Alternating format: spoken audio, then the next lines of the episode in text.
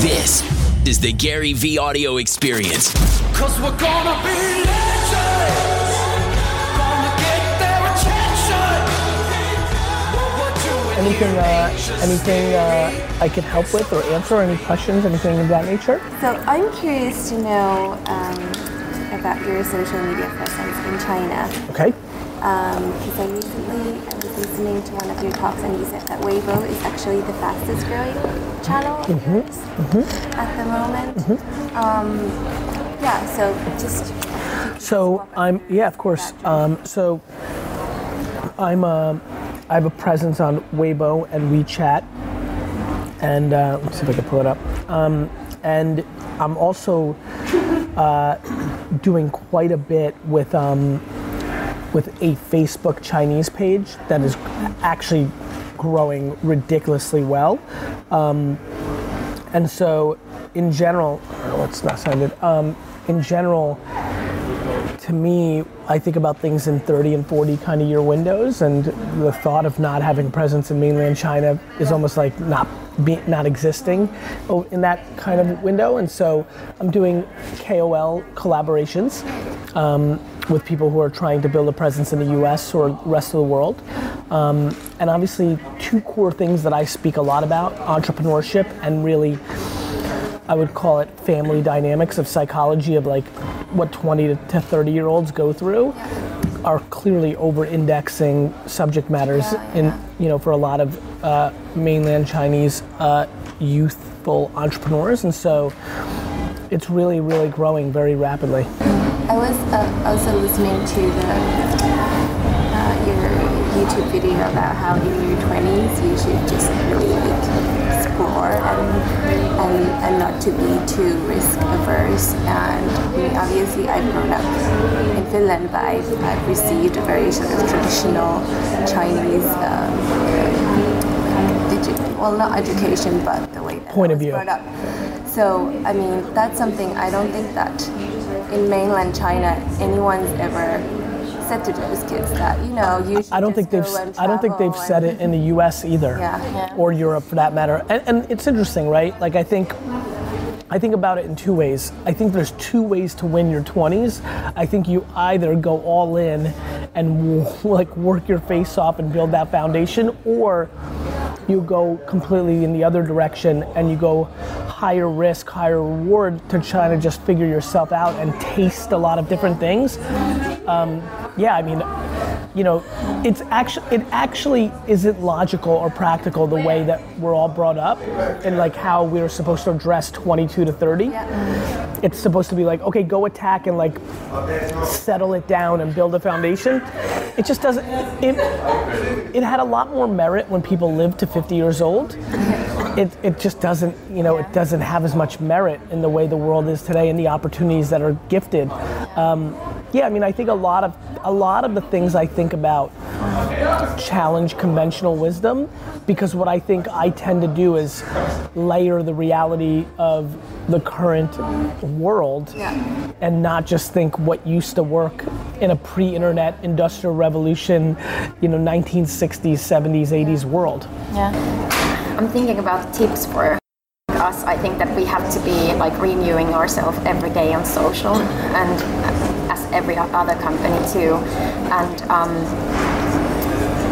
yeah, we're doing campaigns, we're doing inspirational content and, and so on. But how, what are the tips like from your perspective? What should we be I think the number- and, and how do you see like commercial campaigns on, on social? So the thing that I think will make sense to you guys is that I think that a company like a little homework for this meeting, um, I think they go they get fragmented too much. Meaning in social, um, it is either things like day in and day out content to fill the pipes, which is aspirational and nice, and maybe spending too much time worrying about engagement and not enough time about what the business results are.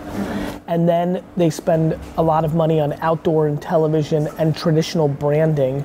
To me, the biggest opportunity in social is doing brand work inside of Facebook. To me, the number one thing I would do if I took over marketing for is I would produce, you know, 50 second to four minute videos for Facebook with the intent of brand and sales. that long videos? long videos. Really? Mm-hmm. I, I What's think the reason for that? Because now, because they work.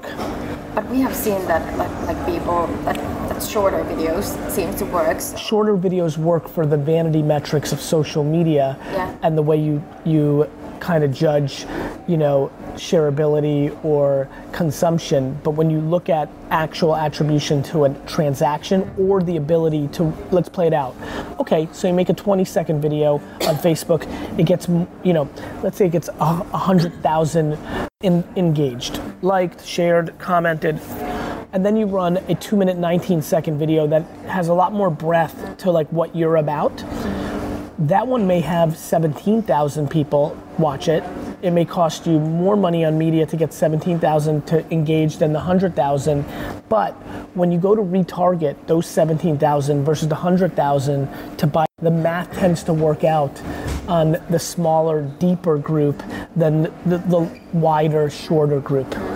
And so I think that what's great about being an unlike being a bottled water company, mm. is when they go to retarget, they're still a retailer and they can't see all the math. Yeah. For you, when you retarget, it's black and white. You'll be able to see the CAC and the LTV on the transaction that you're looking for. And so I think the biggest mistake a lot of big companies make is they do social media for the sake of social media, not for the sake of the actual business mm. goals they have.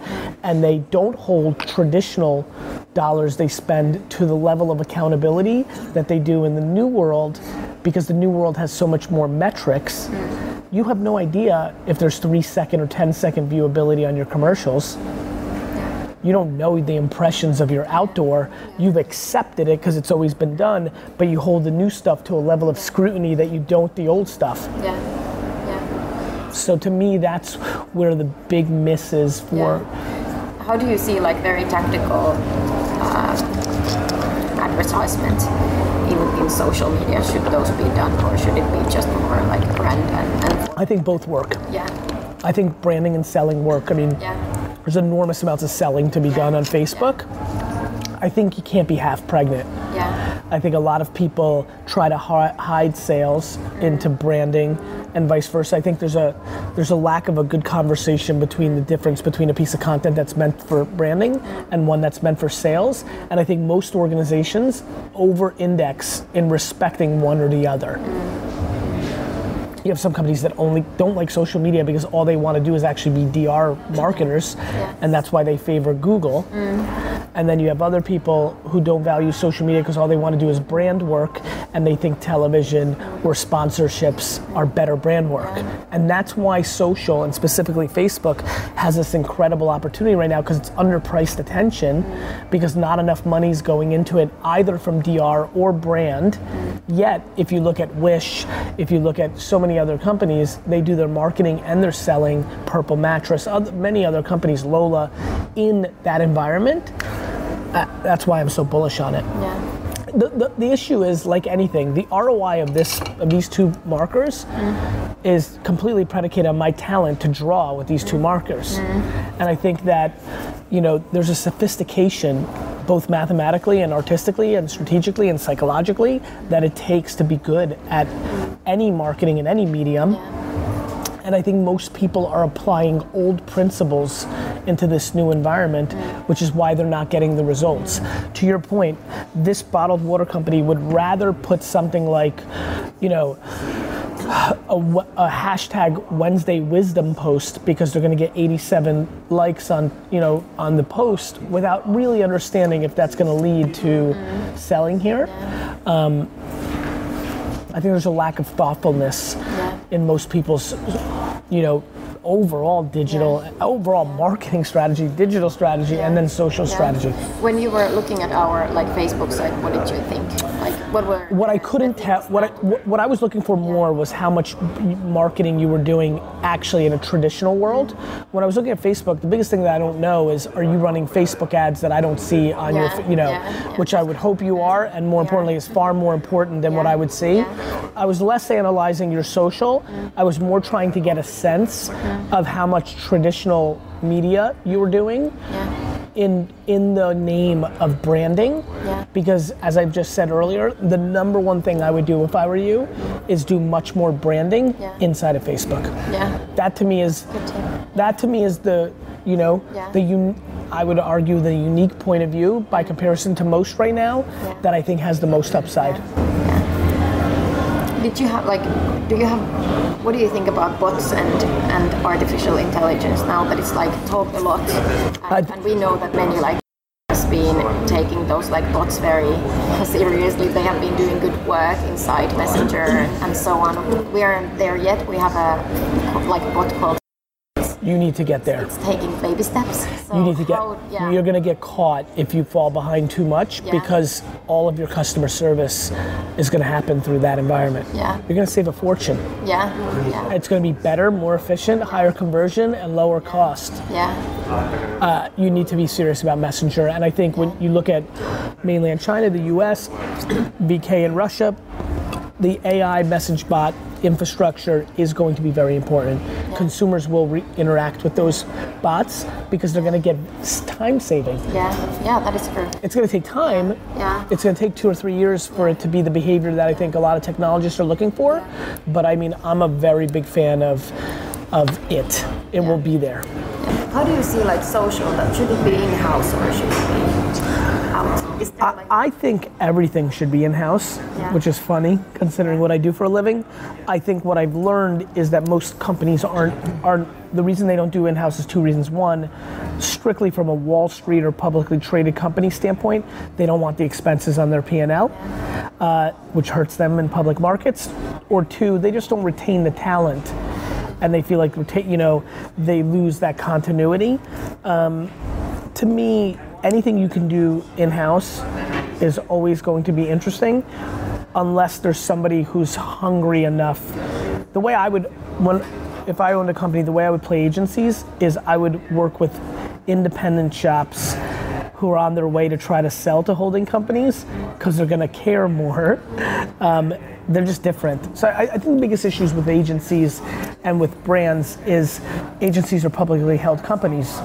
You know, so much consolidation Yeah. that and they don't love our brand like we do. Like we kind of see it that that when I, I think that's right, but I also think what agencies do do well, i- including others, is they're able to see your brand in a different way than you are. Yeah. Everybody thinks their kids are the prettiest. Yeah. So I think that's where they can they can bring sensibility. My biggest problem with agencies is they don't produce enough work for the cost associated. yeah, yeah, I think that's where we're really kind of winning. Yeah.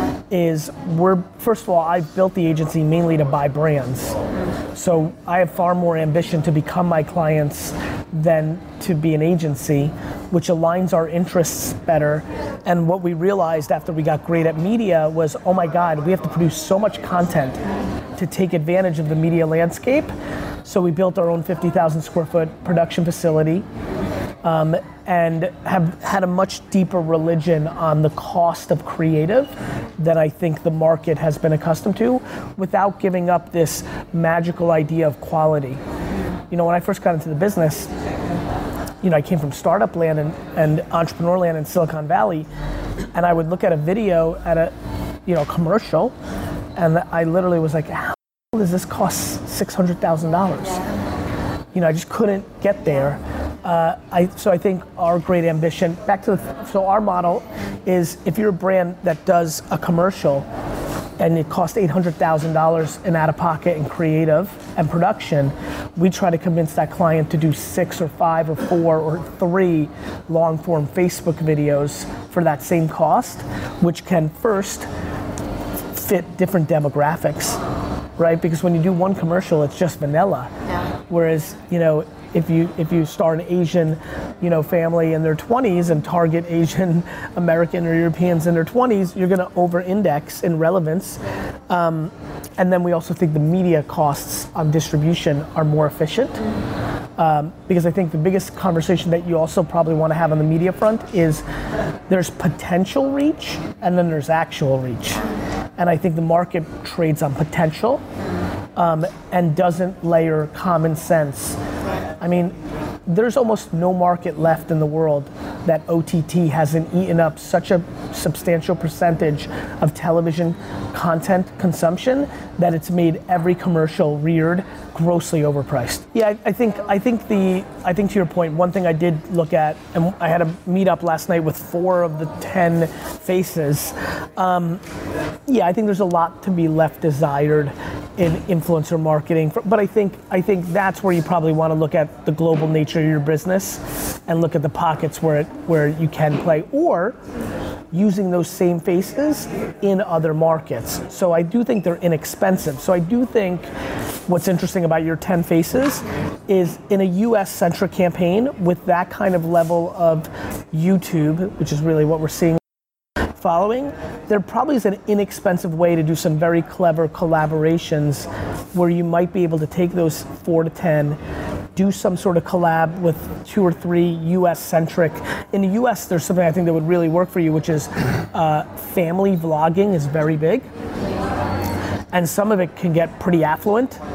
Uh, and I could see a lot of interesting collabs of like that family going to there's something to be done that I think you could hack. So I think if you're thinking for this market, the domestic, your domestic market, I, I would say how underpriced Facebook and Instagram ads are is probably the strategy I would deploy.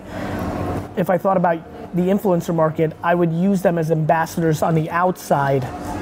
Because what's great about YouTube is this. So let me play it out for you. You take a, a YouTuber 600,000 subscribers, he's still cheap. Like you can like you could probably give him a couple of pumped or fine a little bit of bucks. But in the ecosystem of YouTube, if there's people with a million subscribers in the US, the idea to do a collaboration with him is exciting because they want to siphon fans from him.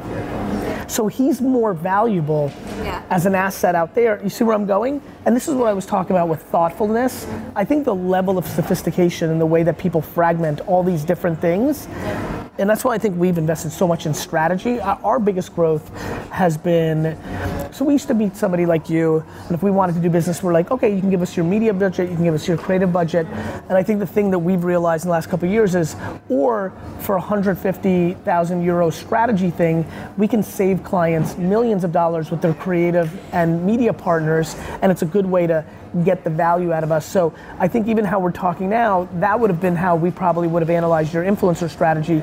Go use their following count to do collaborations in other markets with bigger influencers who are trying to siphon and use them as a gateway, as an ambassador to your brand through that collaboration. To me, it's unemotional assets versus costs, right? So for me, I'm not in love with Facebook and Instagram, I'm in love with the price of their ads.